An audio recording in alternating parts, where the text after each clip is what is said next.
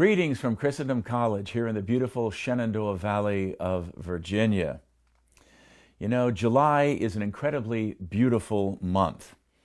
It's dedicated by Holy Mother Church to the precious blood of Jesus. After focusing our attention in the month of June on the Sacred Heart of Jesus, we now prayerfully reflect upon the price of our redemption, that precious blood which flowed from the wounded, open heart of our Lord and Savior, Jesus Christ. How fitting it really is that in the middle of the month of July, we celebrate the feast of a group of truly glorious martyrs, the blessed martyrs of Compiègne. It's very interesting to look at their situation.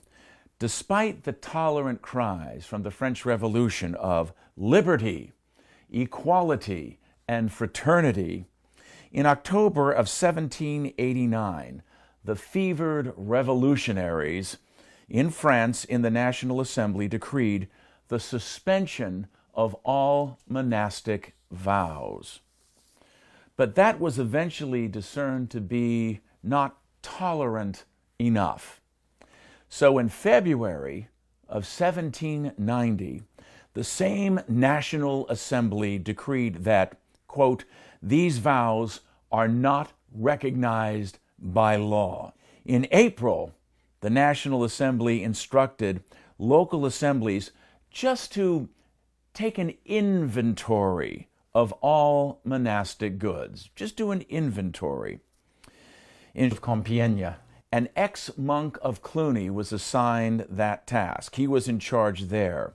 And in August of 1790, he took inventory of the Carmelite community that was living peacefully there.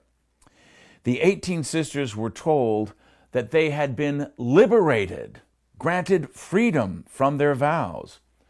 The prioress at this time was a great and courageous woman, Mother Teresa of St. Augustine.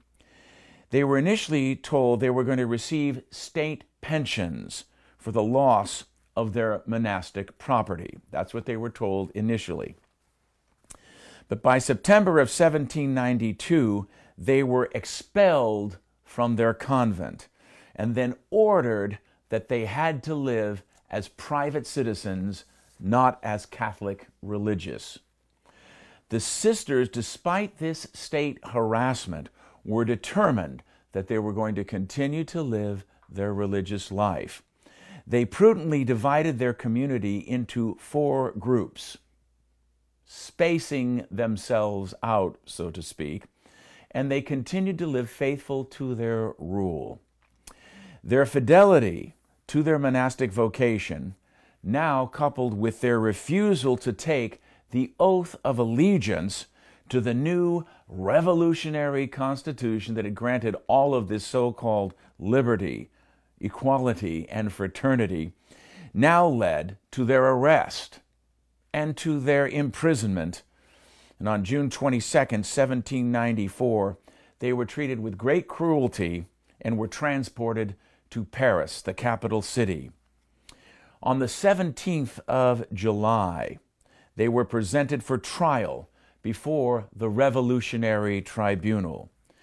The 16 nuns who were brought before this tribunal defended themselves with great courage and demonstrated that they were being condemned for nothing but their Roman Catholic faith and their fidelity to that faith.